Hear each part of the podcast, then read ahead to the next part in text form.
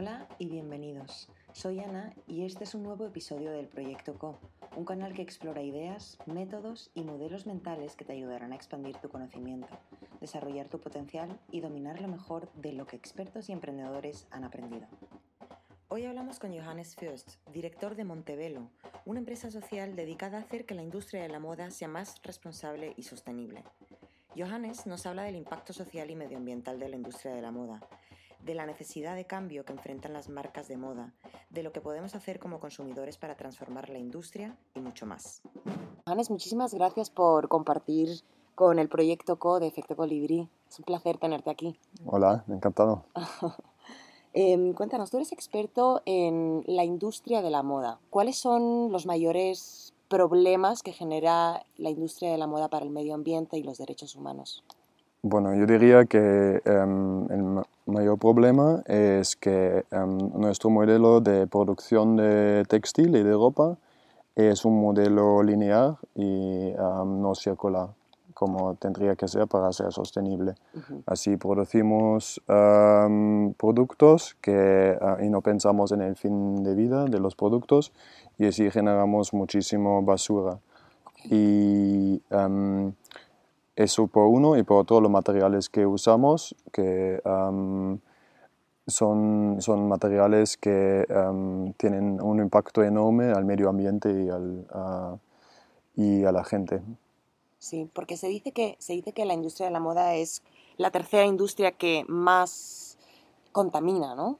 Sí, bueno, ahora se dice que es la segunda, okay. uh, a veces se escucha la tercera y, bueno, muchos expertos hablan de que va a ser la primera, okay. porque los otros que son socios como el petróleo va, sí. no van a crecer, pero la industria de la moda sí que va a crecer. Se dice que en el 2030 de ahora al 2030 vamos, la industria va a crecer un 60%. Um, puede ser que la industria de la moda va a ser la más sucia del mundo. Un número que me parece bastante impresionante es um, en, um, en, la agricultura um, el algodón que cubre un, creo que son entre 3 y 5% del, eh, de la superficie de, de, en el mundo, pero un 20% de todos los pesticidas que usamos en el mundo están usados para el algodón.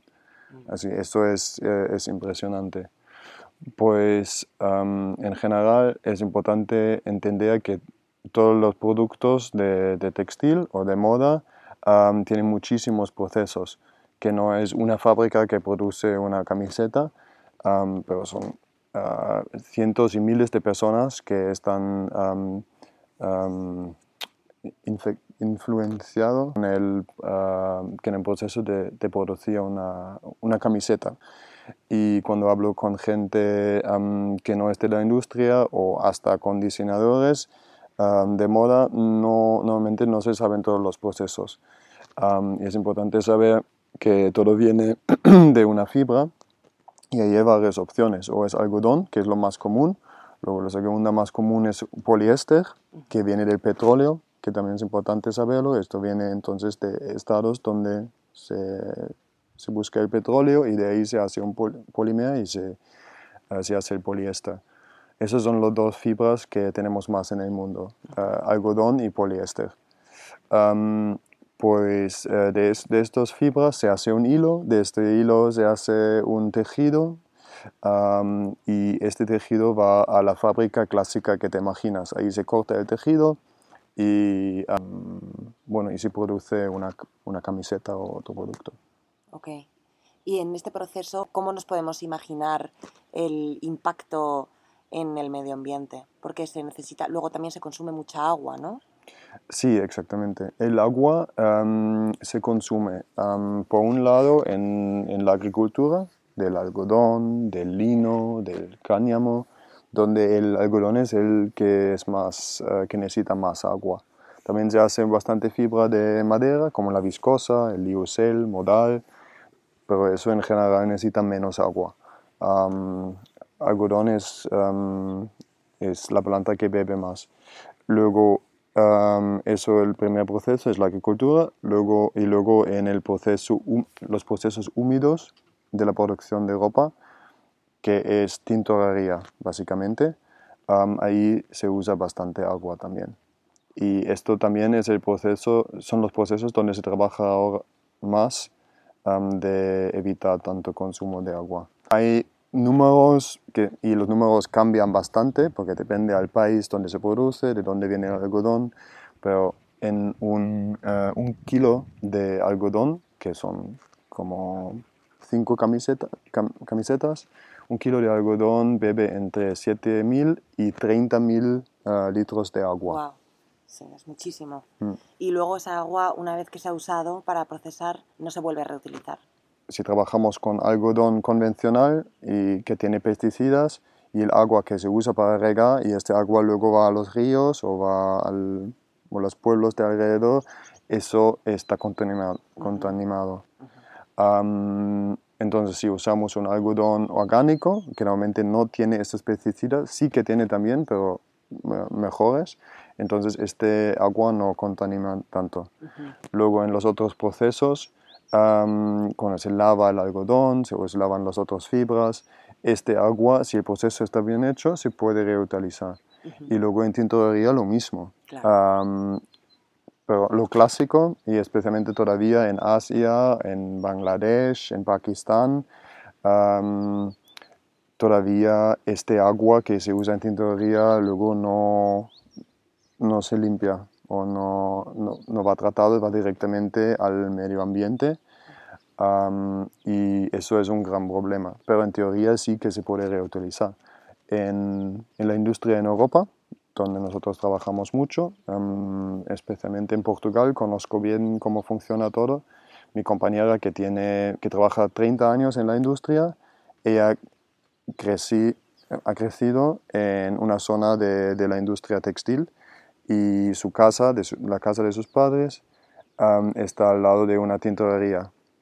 Y cuando yo vi, cuando me enseñó esta casa, he dicho, ah, qué bien, te has podido bañar aquí al, al río de al lado cuando, cuando estabas joven. dice, nunca he nadado en este río, porque cuando yo estuve joven, este río eh, ha cambiado de color, de, de, rojo, de verde, de azul, y sabías qué color están, qué son los colores de la próxima temporada, porque nuestro río tiene este color. Tremendo. Entonces esto fue hace 30, 20, 20 años, pero ya hoy en día este río está súper limpio porque hay normas en Europa, en, Europea, que no puedes echar todo esto en, al agua.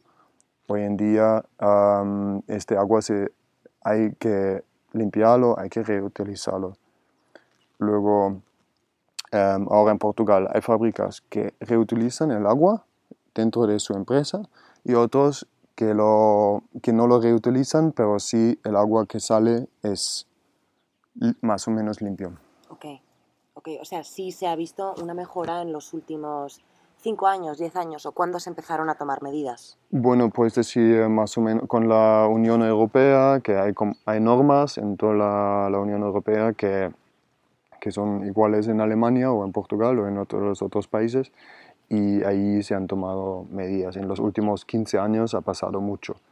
Pero hay que decir que los impactos grandes que tenemos en la industria son en otros países, en China, en, en Bangladesh especialmente en Pakistán, pero también en África. Sí. Mm. Si vemos la diferencia entre mm, cómo se hacía hace 10 años y cómo se hace ahora, y tú pudieras dar recomendaciones de cómo producir una camiseta de manera responsable con el medio ambiente, eh, ¿cuáles serían los cuatro pasos em, que podrías compartir? primero, muy importante pensar en qué fibra estoy trabajando. en vez de pensar en el producto primero en el producto final y cómo se tiene que sentir, como en el mismo momento pensar en, en las fibras. Y si trabajo con algodón, intentar comprar algodón de forma responsable, que hay muchísimos certificados y, um, hay, muchas opciones de comprar algodón uh, orgánico, um, de, mejor, mm, de mejor agricultura y, si es posible, mm, más local. Claro para tener menos impacto. Eso primero en fibra. Luego puedo dar este ejemplo en todas las fibras. En el poliéster, por ejemplo, recomendamos de no usar uh, poliéster de virgen, pero intentar usar poliéster reciclado, que ya hay bastante oferta. Y luego también buscar a las afueras de estas dos fibras más comunes y decía, igual puedo hacerlo de, de lino, de cáñamo, que normalmente son un poco mejores, o también de, fibras de viscosa que están hechas en procesos cerrados. Entonces pensaba mucho en la fibra y, dónde, y qué impacto tiene. Luego, bueno, tengo que decir algo primero porque creo que cada marca, cada empresa tiene que pensar en qué medidas pueden tomar para ser más sostenible, más responsable. y depende mucho de la marca y del producto que hacen, donde pueden tener más impacto, sea el agua, la agricultura o tal vez en el impacto social es más importante. Eso depende mucho de cómo trabaja la empresa. Pues uno es eh, fibra, luego procesos, como buscar procesos que utilizan menos agua es muy importante, que agua es un gran tema en el mundo um, ahora mismo y, y, hay, y, hay, países que, que, tienen mucho problema de agua, como Bangladesh, por ejemplo, y en África, los países de África, que es un gran problema um, el consumo de agua. Um, entonces, los procesos y luego el impacto social que es súper importante pensar de cada producto que hacemos viene, o cada material que usamos viene de algún sitio y de alguien.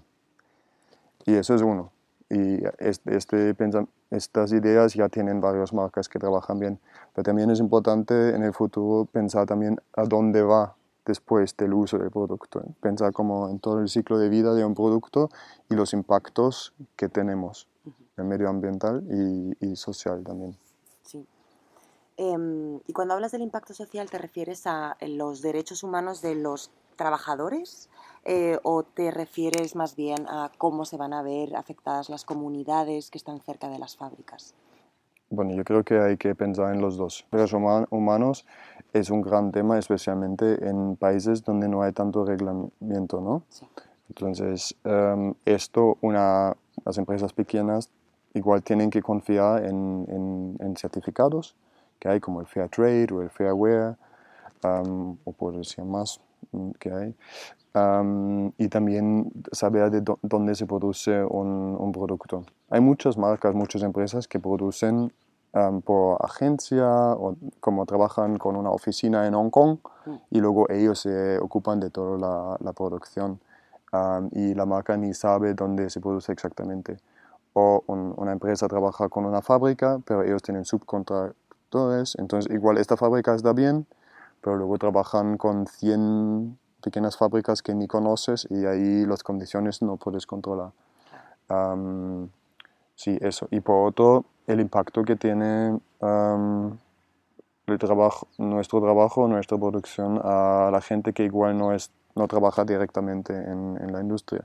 Por ejemplo, si hay polución de agua, que el pueblo de al lado que no tiene agua limpia. o sí, temas de basura, o también el tema de los microplásticos, que, que, tenemos impacto ahí. Y luego las pesticidas es un gran tema, que igual un agricultor de algodón al lado tiene agricultores de otras industrias y por sus pesticidas ya no crecen o ya no hay abejas por los pesticidas. Entonces esto influye bastante en la, la agricultura de, de, de, esta zona. Claro, está todo interconectado. El otro día estuve hablando con Fairtrade en España eh, y decían que sus ventas habían incrementado un montón. Bueno, los productos que llevan su sello han incrementado bastante en el último año y que sí que se está viendo ya eh, una conciencia por parte del consumidor. ¿Qué recomendaciones les podrías dar a consumidores que quieran empezar a ser más responsables? ¿Dónde pueden comprar? yo, bueno, yo veo claramente que hay más conciencia que cada año, que es un tema que